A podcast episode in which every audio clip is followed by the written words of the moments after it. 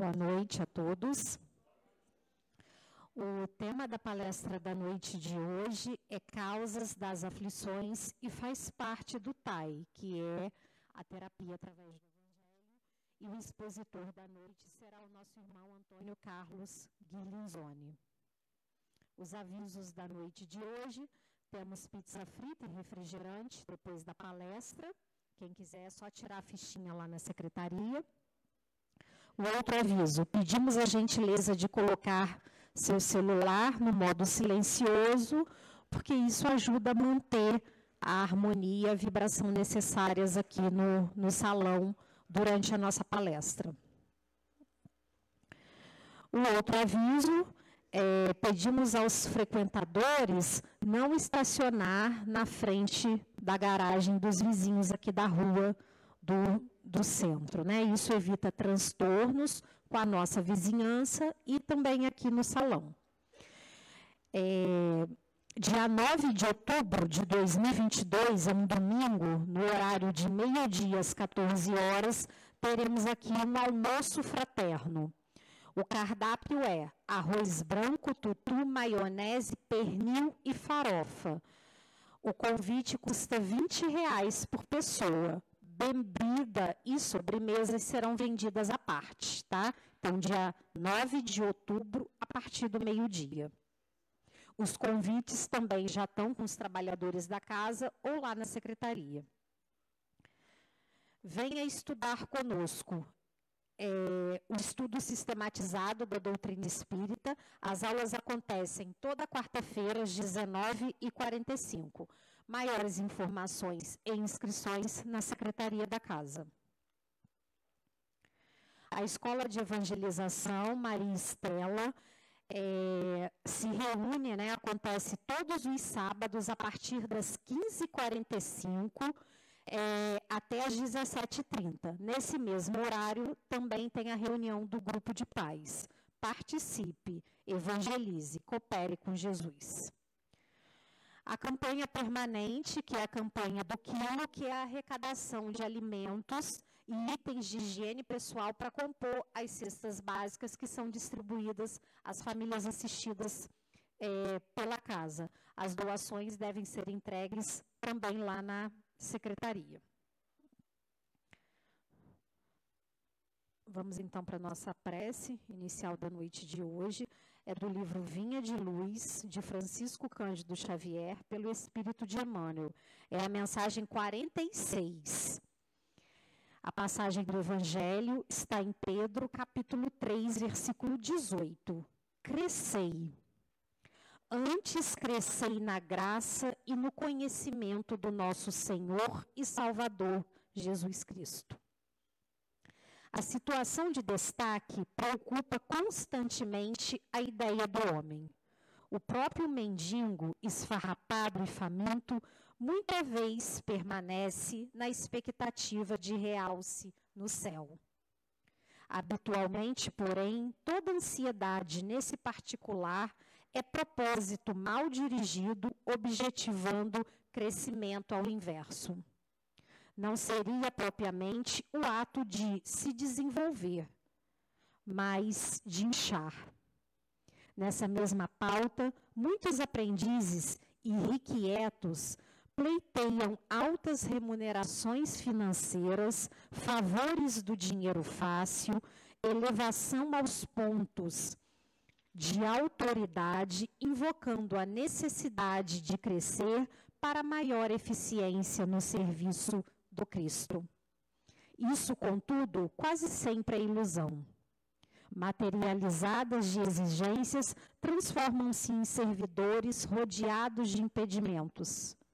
O Mestre Divino, que organizou toda a vida planetária ao influxo do Eterno Pai, possui suficiente poder e para a execução da sua obra, não se demoraria à espera de que esse ou aquele dos aprendizes se convertesse em especialista em determinados negócios do mundo.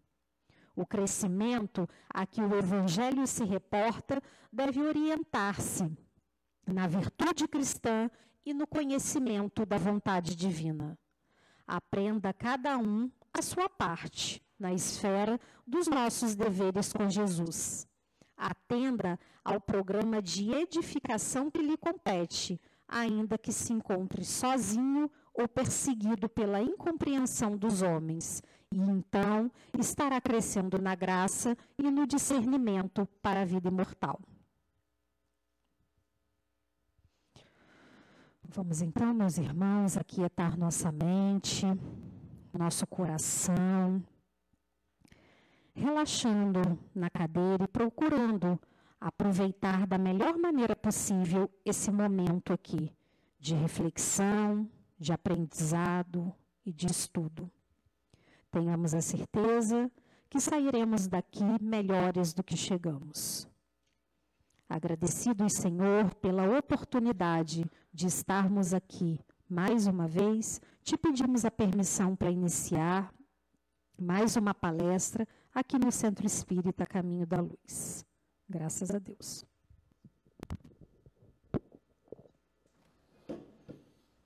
Então, meus irmãos, irmãs, uma boa noite a todos. Né? Jesus ampare o nosso propósito de nos reunir aqui para os estudos doutrinários, com o tema né, do capítulo 5 do Evangelho segundo o Espiritismo, bem-aventurados os aflitos. Então existem uma justiça para as nossas aflições. Licença, só levanta um pouquinho aqui para o sol ali sair melhor. Existe assim uma justiça, né? É, em relação às nossas aflições. E elas podem ser, né, as aflições podem ser atuais e elas podem ser também é, do nosso passado. Então existem essas duas condições para as nossas aflições. As de agora, certamente que nós mesmos é, fizemos com que elas houvessem em nossas vidas. Então muitas vezes são situações em que a gente tem algum tipo de vício, não é? E certamente mais tarde ou mais cedo, esse tipo de vício vai onerar a nossa saúde. Por exemplo, uma pessoa que fuma, um cigarro só encurta 14 minutos a vida da pessoa. Um. Já detectado pela ciência. Pessoa que bebe, né? ela certamente sabe que vai destruir o fígado dela e órgãos correlatos. Pessoa que se droga, pior ainda, né? Às vezes nós não cuidamos bem dos nossos filhos, aquilo pode gerar também uma série de dificuldades futuras até para nós, desde do seu nascimento até nós conduzirmos pela educação a sua vida. Enfim, são uma série de situações atuais, não é? que nós é, geramos para nós mesmos as aflições. E existem aquelas provenientes do nosso passado. Mas nós estamos aqui reencarnados com o propósito de progresso, não é? Deus, nosso Pai, quer que nós progridamos sempre, né? E não vai ser, às vezes, determinadas dificuldades que vão colocar obstáculos intransponíveis, pelo contrário, né? Todo erro é a base do acerto. Então, os benfeitores espirituais falam dessa nossa necessidade, assim, de buscarmos através é, do aspecto religioso, né? Assim, de uma boa conduta nossa, para que a gente consiga realmente seguir em frente a gente pode observar também que as questões pertinentes é, a esses itens podem até é, caminhar ou direcionar para um suicídio, né? Então existem aqueles suicídios que são considerados é, diretos e os indiretos, né? Então nós estamos nesse mês, exatamente nesse mês, de Setembro Amarelo, né? que trata dos suicídios. Normalmente estruturados ou baseados em aflições. A pessoa não consegue, às vezes, vencer né? determinadas dificuldades, que às vezes a gente mesmo é que cria. Às vezes não, assim, não temos a estrutura necessária para o enfrentamento, né? Com, através das preces, socorro vindo de um centro espírita ou de outra casa religiosa qualquer. Então é um esforço, não sei se alguém foi lá dia 10 agora na FOA, onde o André Trigueiro veio aqui. Alguém foi lá por acaso? Pelo jeito não, né? Dia 10 agora? Não, né? Então, André Trigueiro, né, ele é espírita, ele escreveu um livro muito importante sobre essas questões, ele já vem trabalhando há muito tempo, né? É o livro Viver é a melhor opção. A gente viver, né? Estamos aqui para viver. Deus emprestou um corpo para nós, para nós vivermos, progredirmos, né? amarmos, servirmos, fazermos a caridade, melhorando né, o nosso interior, igual o Chico falava, eu não posso mexer no meu passado, mas hoje eu posso trabalhar para melhorar o meu futuro. Não é? Então, é, esse livro aqui, Espírito da Verdade, Allan Kardec, esse livro é de Chico Xavier, Valdo Vieira como médium, vários espíritos. Um deles é o Hilário Silva, pertinente aos nossos estudos dessa noite. Hilário Silva conta que Allan Kardec, ele estava no mês de abril de 1860 com uma pilha de reclamações dele. Estava triste lá no seu escritório, com a sua esposa, e essa pilha de mensagens críticas a ele, muitos diziam que ele tinha desviado dinheiro da venda do livro dos Espíritos, olhem só, como se chamasse Allan Kardec de ladrão. E não eram outras pessoas contrárias ao Espiritismo, não eram. Eram gente dentro do Espiritismo. Ele fala isso lá no livro Obras Póstumas, no item Os Desertores. A crítica dos próprios espíritas Allan Kardec, o codificador da doutrina, achavam que ele estava desviando dinheiro da venda do livro dos Espíritos. E no mês anterior, no dia 18 de março de 1860, ele havia acabado de lançar a segunda edição do livro dos Espíritos, composta das 1018 perguntas e respostas que nós conhecemos hoje, né? No dia 18 de abril de 1857, ele lança só 501 perguntas e respostas. Só 501. Então, o livro mais do que dobrou, vamos dizer assim, né? Em termos de perguntas e respostas. E ele entristecido quando bateram na porta da casa dele. A sua esposa Meli Gabriele Baudet foi abrir. Era um irmão de nome Joseph Perrier. Joseph Perrier falou: entregue, por favor, esse embrulho aqui para o senhor Allan Kardec. Agradeça muito a ele, porque esse embrulho, o que está dentro dele, salvou a minha vida. Agradeça muito ao senhor Allan Kardec. O senhor não quer entrar? Ela perguntou. Não, não posso agora que eu sou encadernador, eu estou indo direto para o meu trabalho. Aí foi embora, se despediu agradecendo, né? ela foi lá imediatamente entregou para ele. Allan Kardec abriu o embrulho, era um exemplar do livro dos Espíritos. Está até um pouco molhado, úmido. Aí quando ele abriu assim, lá dentro tinha uma carta do Joseph Perrier, esse que havia batido na porta da casa dele. Aí ele disse assim: Agradeço ao senhor Allan Kardec e todos aqueles que colaboraram para a edição do Livro dos Espíritos. Esse livro salvou a minha vida. Porque há dois anos atrás eu perdi minha esposa. Entrei numa depressão profunda, muita tristeza, que a, a depressão, aliás, ela é até definida como uma tristeza profunda, né? E eu, então, nessa tristeza profunda na qual eu me vi envolvido, eu pensei em suicídio, como a única condição para me, me recuperar. Aí ele falou que decidiu, foi lá para a Ponte Marie, na época era a ponte mais alta lá de Paris, baixo passo Rio Sena. Ele não sabia nadar, então o que, que ele pensou, né? Eu posso pular daqui, não sei nadar mesmo, e vou encontrar a morte, que era o meu desejo, era o desejo dele.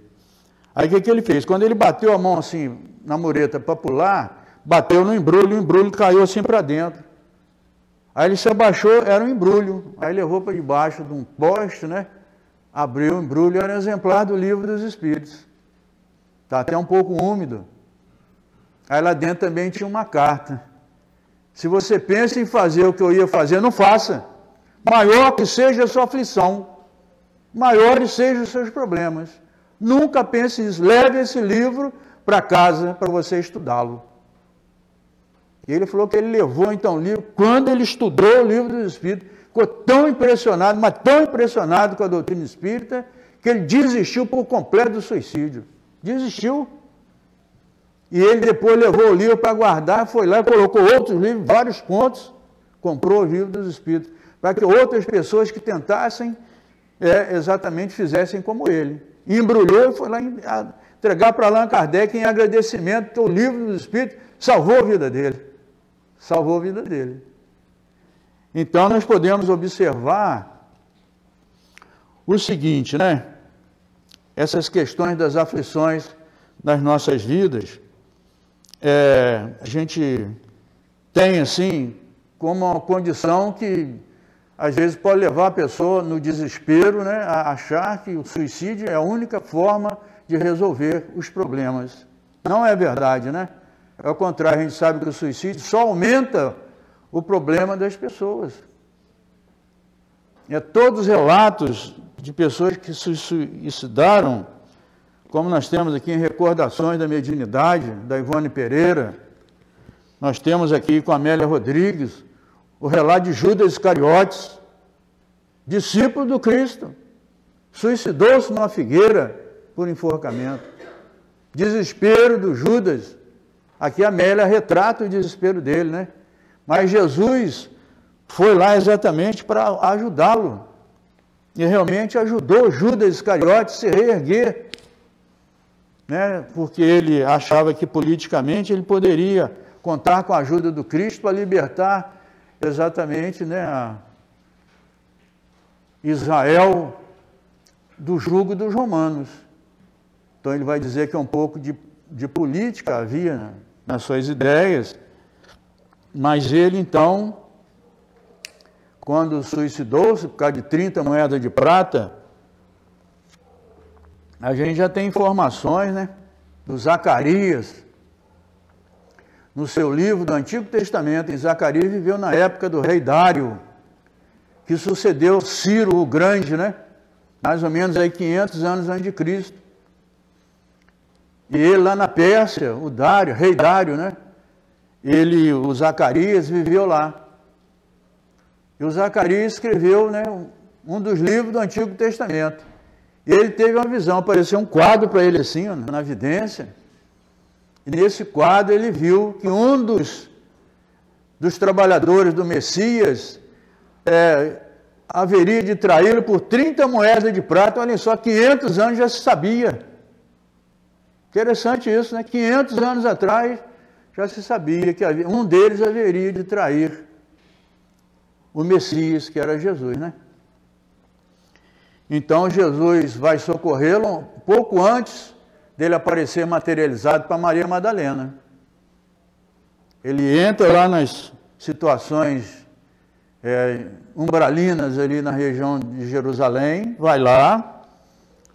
Judas estava com uma corda, segundo as informações aqui da Amélia Rodrigues, no livro Trigo de Deus, de Valdo Franco, com um médium. Ele estava com a corda assim, apertando o pescoço dele, com muita falta de ar, né? Ele morreu pelo enforcamento. Ele criou a situação mentalmente. E tinham muitos obsessores. Aí Jesus afastou todos os obsessores. Afastou todos. Estavam zombando dele, porque toda situação assim tem obsessão, né? Obsessão muito sutil sobre nós. André Luiz fala que nem eles lá no plano espiritual, na cidade nosso lar, estão livres da influência espiritual. Olhem só, nem eles na cidade do nosso lar, né? Então Jesus afastou aqueles espíritos que estavam envolvendo Judas Iscariotes, zombando dele, rindo dele, colocou a mão na cabeça dele e falou: Judas, sou eu, Jesus, eu te perdoo. E eu tenho uma grande missão para você. Tenho uma grande missão e eu vou estar sempre do seu lado, para que na sua missão você tenha forças e coragem exatamente para mudar os rumos planetários. Olhem só o nível da missão que eu estou reservando para você. Então, Jesus é, exatamente teve nessas condições de ajudar a Judas Iscariotes, que mais tarde teria uma missão. Então, ele falou que ele reencarna no livro é, Crônicas de Além do Humberto de Campos, vai fazer uma entrevista com ele. Humberto de Campos foi lá, e entrevistou Judas Iscariotes lá em, em Jerusalém. Nessa entrevista ele fala que ele sofreu muito para se recuperar do suicídio, mas recuperou-se, né? Deus é um Pai muito bom que aceita exatamente e nos ajuda a nos reerguer dos nossos erros. Quem dera se não fosse assim, né? Deus, nosso Pai, está sempre presente para que a gente se reerga do nosso erro. Então ele fala que ele já não precisa nem reencarnar mais, nem precisa reencarnar mais o Judas Iscariotes. E muita gente acha né, que ele talvez seja um, o pior dos discípulos, mas não é não. Ele não precisa reencarnar mais, não é qualquer dos próprios discípulos do Cristo, talvez possam dizer isso. Judas Iscariotes não precisa reencarnar mais uma condição de evolução tão grande que ele se encontra. Aí, Jesus então prepara, né, depois que ele resgata os débitos todos dele, já está livre, né, agora ele fala, minha consciência está limpa. Ele então vai numa condição reencarnatória de 1412, onde ele vai voltar como a Joana d'Arc e vai viver 19 anos só no corpo físico. Com 16 anos, ela via, muito antes, desde criança, ela via os espíritos e ouvia os espíritos também. A humanidade, os historiadores não entendem como que pode uma jovem de 16 anos, analfabeta, ter uma coragem tamanha de chefiar um exército de 100 mil homens franceses para expulsar os ingleses exatamente de onde eles estavam lá dominando a França. E já havia 100 anos que os ingleses dominavam os franceses. O caos, né? A França estava o caos. E vai acontecer então que uma pergunta no livro Chico de Francisco, feita a Chico Xavier, exatamente disse assim: mas como que pode a Joana d'Arc ser considerada uma santa pela Igreja Católica? Como pode? A Emanuel fala de uma coisa que só nós, vamos dizer aqui dentro da doutrina espírita, que sabemos o motivo pelo qual o alto fez esse planejamento. Porque se houvesse, por exemplo, como certamente houve, né, um francês copulou com uma inglesa, ou que um inglês copulou com uma francesa. As crianças que nascessem iam ter dificuldades genéticas, exatamente porque viriam um grupo enorme de espíritos é, dentro do iluminismo, chamado dentro do iluminismo francês, né? Eles viriam exatamente para preparar as mudanças que deveriam ocorrer na humanidade. E o Judas Iscariotes, então, como Joana d'Arc, foi responsável por isso. Aí conseguiu expulsar todos os ingleses de lá. Todos. Aí os franceses, né, um irmão com uma irmã, começaram então a ter os filhos, né? E esses filhos teriam que vir com um cérebro apto para que houvesse reencarnações em massa dos grandes trabalhadores que reencarnaram na chamada época do iluminismo francês, para que houvesse então a predisposição genética para que Jean-Jacques Rousseau, um Voltaire, um D'Alembert, D'Alembert, se a gente for ver, D'Alembert era astrônomo, era físico, era químico, era matemático e era filósofo. Um Diderot, um Quesnot, um Montesquieu, eles prepararam exatamente ali para que no dia 14 de julho de 1789, Robespierre, Danton, Marat e Camille Desmoulins entrassem na Bastilha, tirassem lá a monarquia, a Maria Antonieta era a rainha, tirassem ela lá de dentro. E houvesse então as condições para a proclamação da República. Muito sofrimento, muita dor, muitas aflições, mas a França conseguiu realmente espalhar dali para o mundo todo a ideia da República. Cai a monarquia, embora nós tenhamos visto agora a Elizabeth II desencarnar, mas você vê que respeito que ela tem do povo, né? teve do povo, né? Todos respeitavam a rainha pelo que ela fez na, na monarquia. Mas não tinha o poder que tinha antes, né? Então, o Judas Iscariotes venceu todas as aflições e se reergue, né? Do suicídio dele através do trabalho, né? Então, nós tiramos aqui do livro Reformador, é um mensário né, que a gente conhece, chama transtornos depressivos. Esse transtorno depressivo, aspectos espirituais, né? Onde o nosso irmão Humberto Ferreira, que fez, escreveu esse artigo, do Reformador de 2006, ele traz então é, o que leva a pessoa a ter depressão, definida como uma tristeza profunda.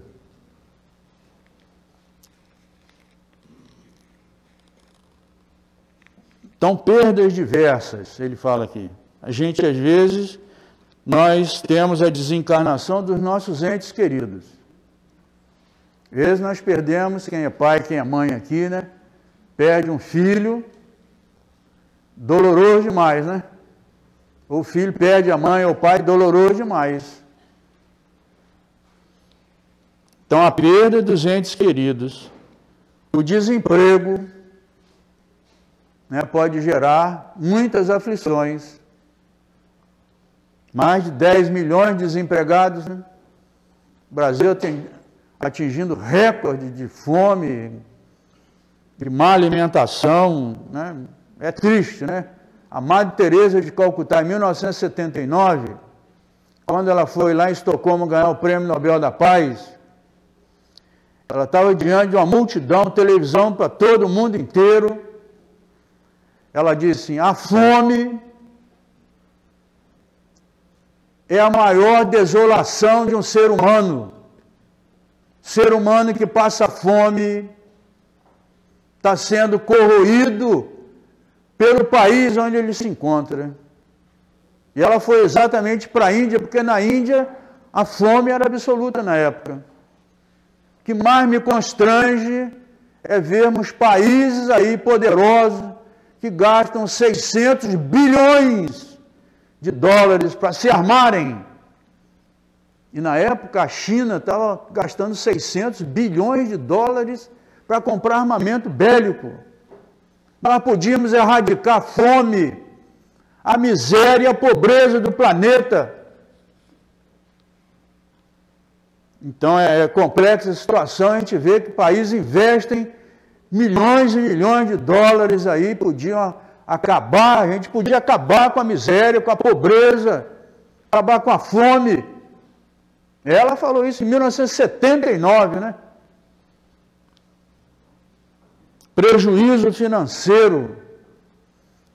Aqui eu quero crer que a maioria vai se lembrar do nosso presidente Collor, né? Quando ele captou a poupança, conta bancária, todo mundo, foi ou não foi? Quantos fazendeiros deram até tiro na cabeça? Se suicidar diante da aflição terrível que aquilo causou. Outro transtorno depressivo são as separações leva muitas vezes a pessoa a entrar no estágio de aflição muito grande, né? O divórcio não é fácil. Não é fácil. Resistência dos espíritos de reencarnar. Então tem muitos espíritos que vão reencarnar, sabem agora da prova que ele tem que passar e desiste. Um dos meus filhos ficou cinco anos sem querer reencarnar, cinco anos. Eu e minha esposa, a gente tentava, tentava, tentava fazer a prece de mão dada pedindo que os benfeitores ligassem meu filho, ele não queria vir. Custou muito para vir. Depois de cinco anos, ele veio. Veio, teve uma infância equilibrada, uma adolescência equilibrada, os problemas dele começaram a acontecer quando ele se casou. Graças a Deus ninguém teve esse problema aqui, ó, né? No casamento. Mas os problemas dele começaram a acontecer no casamento. Então logo veio meu neto, o filho dele, e um dia ele estava saindo do emprego, quando apareceu um senhor na frente dele e disse assim: Meu filho, procura auxílio, porque eu estou vendo que fizeram um trabalho para você de magia negra. Olhem só, fizeram um trabalho de magia negra. Estão querendo te destruir. Procure auxílio. Aí quando ele chegou em casa me falou, não, vão lá para o centro, nós fizemos né, várias reuniões mediúnicas, os benfeitores né, foram amparando aqueles espíritos sofridos também. Na verdade, parece que o obsessor é aquele espírito terrível que quer destruir, mas nada disso. Normalmente o obsessor é vítima nossa, é vítima. E quando os espíritos começaram a se manifestar na mesa mediúnica, fiz questão de levá-lo lá para dentro da sala para ele ver o que estava acontecendo. E o espírito às vezes falava: Vocês estão vendo aqui que ele fez? Ele foi médico. A mulher dele também foi médica. Eles eram donos de um hospício. Dono de um hospício. Estão vendo aqui, ó? Aí o Espírito até mostrava.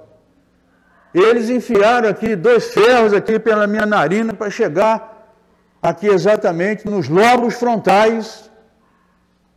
E foi sem anestesia. Aí o outro levantava, está vendo aqui o que ele fez comigo? Ele realmente me cortou todo aqui para estudar também meus órgãos. Outro levantava, era assim. Coitado dos espíritos, né? Eram espíritos que foram vítimas dele e dela. Então, de alguma maneira, certamente meu neto está assim, eu também devo estar até o pescoço com problema, né? Devo estar. Só posso estar, né? Ele reencarnar lá em casa. E ele queria, não queria reencarnar, não queria reencarnar. Aí agora que eu estou entendendo, né? Agora que eu estou entendendo o motivo pelo qual, né? Então existem assim problemas aflitivos, tem muitos, mas são gerados das causas anteriores das aflições, são lá no nosso passado. Por isso que o Chico falava, né? Eu não posso mudar o meu passado, mas posso trabalhar meu presente, que o passado reflete agora no nosso presente, né? Tudo que a gente está vivendo de aflição, de problemas, são oriundos lá da nossa, da nossa reencarnação passada. Agora eu posso trabalhar agora para me melhorar, ué. É o que nós todos aqui estamos tentando fazer, não é verdade? Todos nós. A gente quer melhorar, a gente quer ser bom, né? Queremos mais fazer nada de errado. Então a caridade está aí como meio, né, para que a gente possa se reerguer. Os estudos, né, capítulo 6, vocês vão estudar daqui a pouco do Evangelho, é exatamente tem essa, essa condição aí, né? Jesus, que é o Espírito da verdade, ele fala assim: vou deixar dois pedidos, né? Dois mandamentos. Espíritas, amai-vos, segundo instruí-vos. Preciso que nós estudemos, nos instruamos, né? Para entender exatamente o que, que pode estar acontecendo conosco, né? E o que, que a gente precisa fazer para melhorar, né? A gente precisa fazer para melhorar. Na pergunta 459 do Livro dos Espíritos, está muito claro lá, né? Cadê a pergunta? Se os espíritos poderiam influir em nossos pensamentos e nossos atos. Muito mais do que imaginar, respondem eles, né? De tal sorte que são eles é que te dirigem, são eles é que vos dirigem. Então a obsessão, é alguma coisa assim muito sutil, que nós precisamos é, ter cuidado, né? Agora, tem a rejeição também pelos pais aos filhos. Pensem bem a condição de uma pessoa, de uma criança que a mãe nem o pai não querem ele, nasceu e foi colocado lá no orfanato. Já imaginaram? A tristeza que não deve ser para uma criança assim, né? Quando às vezes a mãe não quer de maneira nenhuma a criança, ainda nasce e ainda joga na lata de lixo. Nasce, joga no lago. É duro, né? É o que o Espírito nos ensina aqui no livro, do, no Evangelho segundo o Espiritismo. Somos nós, né? Causamos essas aflições nossas. E quando não se fala em aborto, né? 3 milhões de abortos por ano. Isso é que se imagina, né? Parece que até mais, né? E a rejeição pelos filhos aos pais, né? Pensaram? O pai vai envelhecendo, a mãe vai envelhecendo, os filhos, ao invés de cuidar deles, acham mais, me, melhor e mais fácil colocar num asilo. E deixa lá, né? Quando as entrevistas que a gente vê na pergunta lá, o que, que a senhora desejaria? Ah, gostaria tanto de ver meu filho, a minha filha, né? Eles vieram aqui me largaram, nunca mais voltaram. Então, é a lei de ação e de reação. Pedro, você guarda a sua espada, porque quem fere com a espada vai ser ferido por ela. O que a gente fizer para o outro vai voltar para nós, a gente sabe disso. A lei é de ação e reação, de causa e de efeito. Semeador é livre, mas a colheita é obrigatória. Aí uma pessoa que abandona o pai e a mãe para morrer no asilo, o que, que não vai aguardar ele na outra vida, na vida futura, na vida seguinte, né?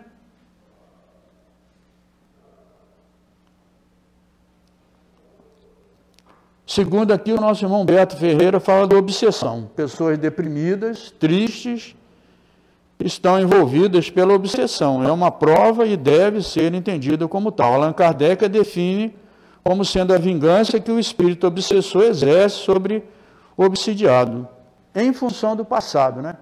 Às vezes até dessa própria vida. Pode ser simples, por fascinação, subjugação, a possessão é o grau mais alto. Agora nós fizemos pesquisa sobre o assunto. Vejam vocês como todos nós, de uma maneira geral, podemos estar envolvidos na obsessão simples, né? Obsessão simples. E essa nós podemos ainda controlá-la, né? A obsessão simples. Allan Kardec diz que pode ser uma irritação nossa. Irritação, gente, durante um dia, né? Aqui eu acho que todo mundo, às vezes, fica irritado, né? Com, com, o tipo de problema que acontece, né? Dentro de casa, educação dos nossos filhos, dos nossos netos a gente às vezes fica irritado, né? Ciúmes, inveja, mania de perseguição, amargura, ansiedades, doenças fantasmas, vaidade, arrogância, atitudes debochadas, comportamentos diferentes do habitual, enfim. A fascinação é bem mais grave, é uma ilusão produzida na mente da criatura, todos nós somos médios, né? Paralisa muitas vezes o raciocínio relativamente às comunicações. O médio fascinado não aceita que maus espíritos o estejam envolvendo. Allan Kardec acha que é mais difícil de se combater no processo obsessivo é a fascinação que a gente pode entrar nela, né? E a subjugação é uma constrição que paralisa a vontade daquele que a sofre. Pode ser moral ou corporal. Então, essa, essas condições, nós podemos observar, o nosso irmão Humberto Ferreira trata para nós aqui, é, também a, a, terceira que ele classifica aqui nos transtornos depressivos, é a condição biológica. Normalmente os sintomas depressivos ocorrem devido à deficiência da produção da serotonina. É um hormônio produzido pelo nosso cérebro, a serotonina. Podem ocorrer devido a falhas ou deficiências na produção da serotonina pelo nosso cérebro. Que a serotonina ajuda no controle da pressão arterial nossa, ajuda na, na insônia, controlar a insônia, ajuda no controle da dor. E tem um outro hormônio também chamado noradrenalina, que controla o estresse. E pode haver também uma predisposição genética nossa. Às vezes, se a mãe da gente teve depressão, uma tristeza profunda, né? Muito triste, né? Se a, o pai, seu avô, seu avó, então pode ser geneticamente transmitida para nós dessa maneira. Então, são três condições, né? A condição das perdas diversas, condição da obsessão e a condição biológica, né? Que pode levar a gente a um transtorno depressivo. Então, agora, observando a pergunta 258 do Livro dos Espíritos, que nós, nós normalmente é que pedimos as provações, que é a melhor maneira da gente se melhorar, vamos dizer assim, né? Da gente se reerguer, né? Não, a minha mão, eu tirei a vida de uma pessoa, dei um tiro na pessoa e ela morreu. Ah, agora eu vou voltar, mas não quero mais ter essa mão que eu tirei a vida da pessoa. Então eu vou vir sem a minha mão. E Jesus já tinha falado disso nos escândalos, né? Se o teu olho, se a tua mão, se o teu pé for um motivo de escândalo, arrancar é preferível em três com um olho só, uma mão e um pé, do que tendo os dois e vos precipitares ainda no erro.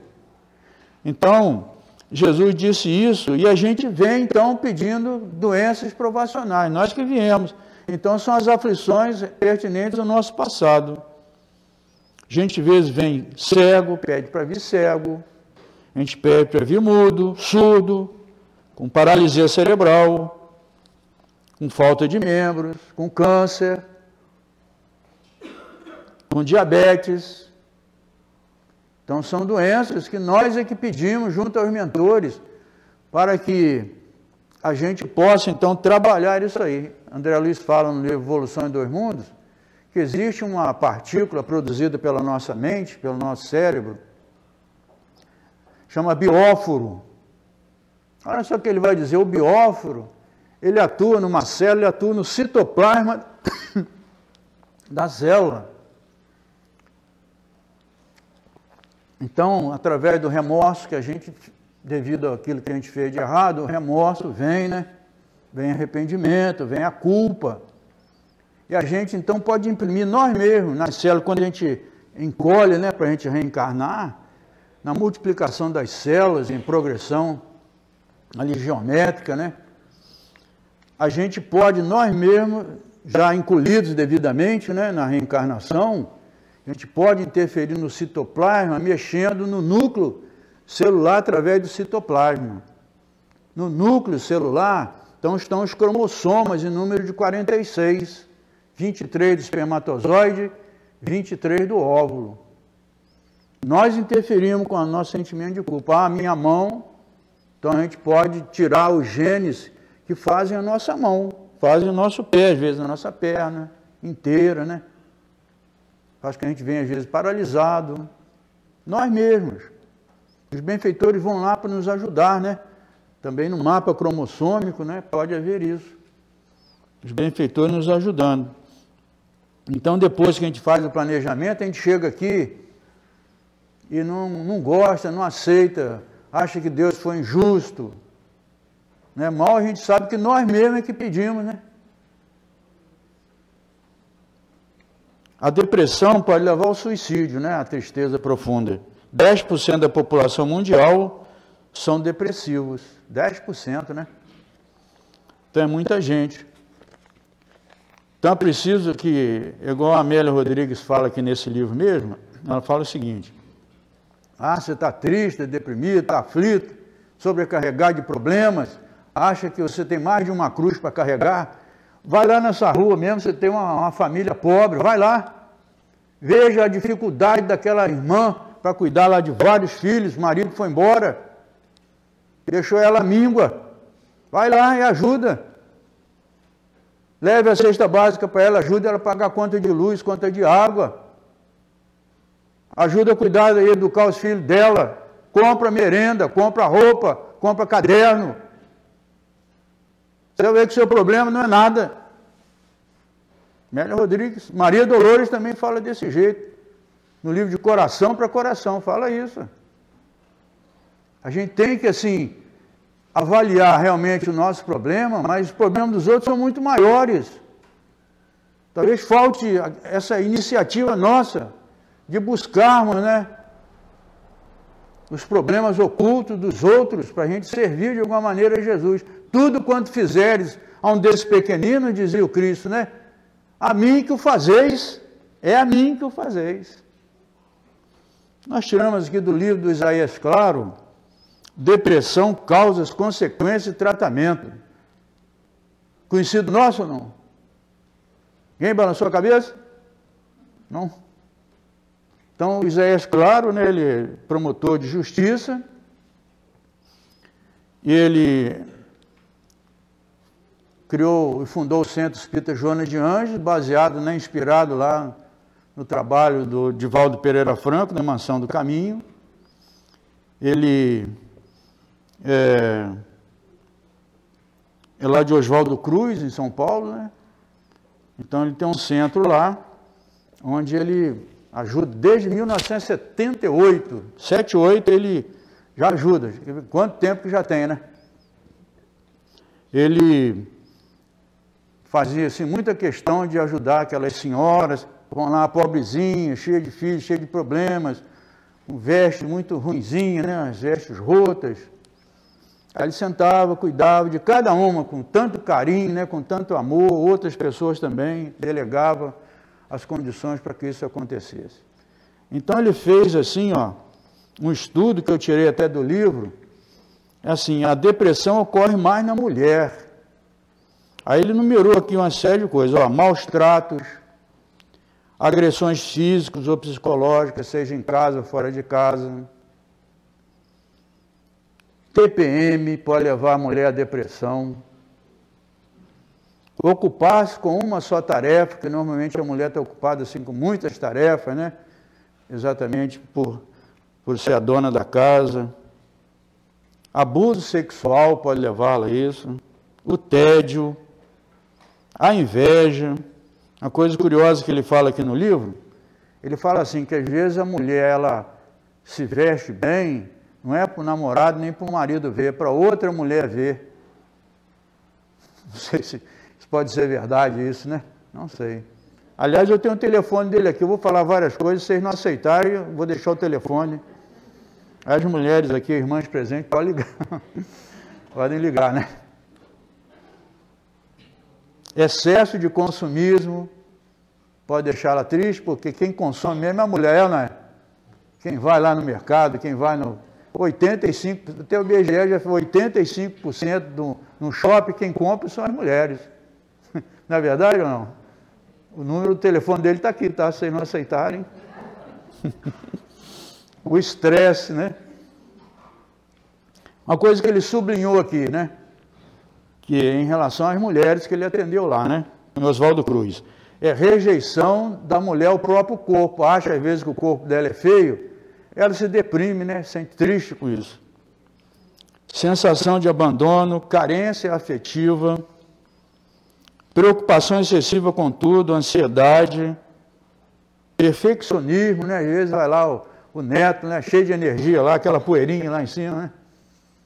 Tem mania de perfeição. Se não conhece, ela se sente triste com isso. Outra coisa que ele sublinhou aqui, que ninguém escapa, né? Nem irmãos, nem irmãs. É a velhice que leva a gente né, a ficar triste, porque não tem jeito, tem? Não tem jeito. Não tem jeito, né? Então ele cita isso aqui. Agora, como que é o perfil da pessoa que está com depressão? E é bom que a gente também, a gente pode participar ajudando, né? Seja na nossa família, seja de pessoas vizinhas nossas, a gente vê uma pessoa que tem o perfil da pessoa com depressão, aparência triste e abatida. Movimentos são lentos, pouca fala. Tom de voz é baixo. Poucos assuntos para conversar. Preocupações constantes com doenças. Perda ou ganho de peso. Passa muitas horas ao dia sentada ou deitada. Redução de interesse pelo prazer sexual ou de todas as atividades. Nas crianças e adolescentes apresenta-se como irritação constante. A pessoa não tem capacidade de se recuperar sozinha. Daí a necessidade de apoio da família, amigos, profissionais especializados, centros religiosos, né? Pode ser aqui no centro espírita, né? Como você já faz o tratamento sexta-feira. Tem outro dia que faz, não? Segunda e sexta, né? Tem um trabalho excelente que vem sendo feito aqui pela casa para ajudar as pessoas necessitadas, né? Que são, às vezes, entram estado de aflição muito grande. É, então, é, centros religiosos, excesso, às vezes, de sono, pode ter insônia, fadiga, perda de energia, sensação de desvalorização de si próprio, diminuição da capacidade de pensar, indecisão todos os dias, vontade de morrer, suicídio, né? Agora, a terapia espírita né, que o centro espírita tem, toda casa espírita tem. Tratamento médico. A Joana de Anjos fala que tem que ter um tratamento médico paralelo ao tratamento espiritual na casa. Não é? Certamente que os médicos, psiquiatras aqui presentes, psicólogos, que ajudam, devem fazer a mesma coisa. Né?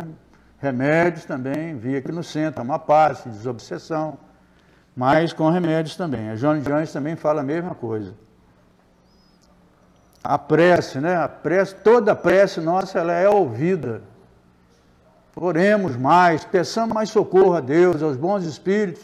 Quando a gente se sentir triste, cansado, que logo vem sintonia da obsessão sobre nós. Oremos, né? O passe.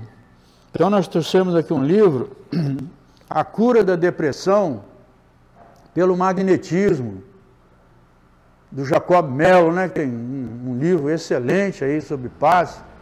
Talvez tenha sido até o estude aqui na casa, né?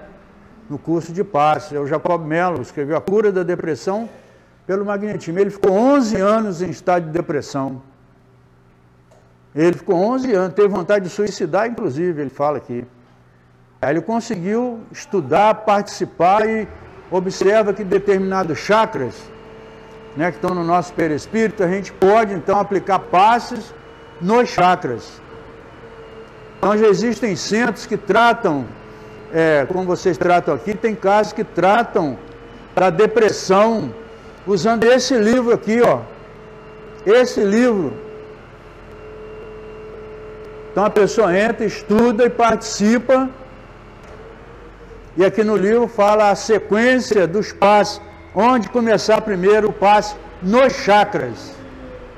Interessante isso. Água fluidificada, tratamento desobsessivo. A pessoa tem que ter vontade de se melhorar, né? O desejo de melhorar, se as terapias espíritas. Tem que ter vontade de melhorar, né? A pessoa. Culto no lar, a fé, e por último é colocado aqui pela Joana de Anjos, a caridade, né? Que nós devemos fazer. Busquemos o infortúnio oculto, sirvamos, auxiliemos as pessoas necessitadas. A gente vai se sentir mais útil, vendo que o nosso problema quase que não é nada em relação ao dos outros, né? Então, o André Trigueiro, ele traça um mapa aqui, que eu vou até mostrar mais ou menos, eu fiz um resumo, né? das causas, né? Que levam, às vezes, a pessoa ao suicídio. Então, vai exatamente de encontro ao que nós começamos a falar aqui sobre o problema das aflições. A depressão está com 35%, 25% drogas lícitas e ilícitas, 15% esquizofrenia. Aqui nesse livro, que é a Visão Espírita nas Distonias Mentais, Dr. Jorge Andréia, ele estuda as questões aqui, ó, para a esquizofrenia. São quatro tipos diferentes. Ele estuda todos aqui, ó. E ajuda, né? Vai ajudar muito, esclarece muito mesmo. Ele estuda tudo sobre neurose, psicoses, enfim, obsessões, desobsessões. 15% são de surtos psicóticos, ansiedade, e 10% sem diagnóstico específico. Agora tem uma, um desafio muito grande, agora que o desafio na internet. Você deve ter ouvido falar, né? Infelizmente, né? Aconteceu lá no Recife, uma menina, é, um garoto de 9 anos. O garoto, ele apareceu lá, é assim, aparece uma boneca, é, já apareceu a baleia azul, a boneca Momo e o Pateta. Né? Alguém já ouviu falar nisso ou não? Pela internet já, né? Então aparece lá, tem um relógio do lado. Ah, menininho lá do Recife. Ah, você tem alguém na sua casa? Sua mãe está aí, seu pai está aí, seu irmão está aí? Não, não tem ninguém. Então vamos ao desafio. Vamos ver se você realmente consegue vencer esse desafio. Pegue uma corda, jogue em cima de algum lugar, suba num banco, amarre a corda no seu pescoço, está vendo o relógio aqui? Vê se você consegue ficar um minuto pendurado aí. E o menino, coitado, suicidou-se. Menininha lá em São Paulo, nove anos, esse menino tinha 12, nove anos, foi assim também, apareceu lá, sua mãe está aí, seu pai está aí, não. Então você pegue, né, é, álcool, olha só, joga em cima de você. Pega um palito e olha o reloginho aqui. E coloca fogo em você. Já pensaram? A situação dessas criaturas que fazem isso também, como é que vai acontecer com eles na outra reencarnação? É uma crueldade fazer uma coisa dessa, já pensou? É um assassinato, né? Então essas situações, elas são muito mais presentes. Uma pessoa se suicida a cada 40 segundos. Zé Trigueiro, cada 40 segundos, gente. O Brasil ocupa é, a 29 é, classificação. Nós somos 215 países. 215. Na ilha de Chipre é o lugar que mais as pessoas se suicidam. Brasil, Folha de São Paulo. Brasil registra 30 suicídios por dia. Por dia. Brasil. É uma coisa muito séria, então, a gente, né, Deus é misericordioso, mas a gente tem que ajudar essas pessoas de alguma maneira, né? Já estamos encerrando nossa palestra já dessa noite, mas é como se Jesus chamasse todos nós aqui, ó. Vamos ajudar, né? Vamos servir ao Cristo, ajudemos, procuremos servi-lo de alguma maneira, ajudando essas pessoas que estão desorientadas, aflitas, sobrecarregadas, sérios de problemas. Né? Chamemos essas pessoas para vir aqui ao centro, estudemos, ajudemos de alguma maneira, qualquer que seja a maneira que nós possamos fazê-lo, né? Deus haverá de recompensar a todos vocês, né? Então que Deus ilumine a cada um de vocês aqui. Vamos unir nossas forças, né, em nome desse Pai misericordioso, para ajudarmos, né? Muita paz, então, vou devolver a palavra para nossa irmã.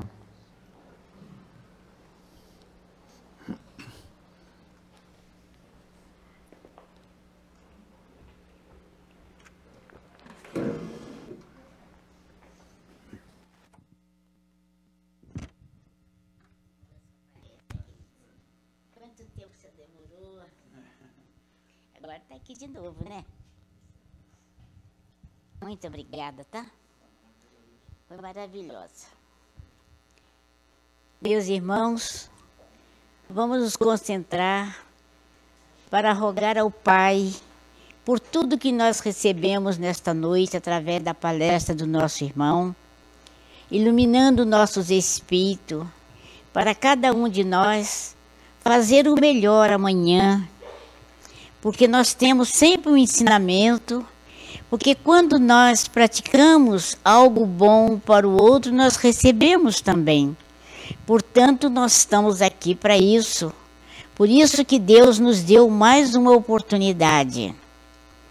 E assim nós estamos aqui para agradecer tudo que recebemos. E vamos fazer a nossa prece para agradecer a Deus por esta oportunidade que nos foi concedida nesta hora tão importante. Quero ouvir a palestra e vir ao Centro Espírita. Vamos orar então. Pai nosso que estás no céu, santificado seja o vosso nome. Venha a nós o vosso reino. Seja feita a tua vontade, assim na terra como já é feita no céu. O pão nosso de cada dia, dá-nos hoje sempre, Senhor. Perdoa as nossas ofensas, assim como perdoamos os nossos ofensores, e não nos deixei, Pai, cair em tentação, mas livrai-nos de todos os males. Amém. E assim, agradecendo a todos vocês que aqui vieram, ao retornar aos seus lares, ide em paz. Jesus os acompanhe e volte sempre para esta oportunidade que nós estamos tendo aqui agora. Uma boa noite para todos, que Deus os abençoe.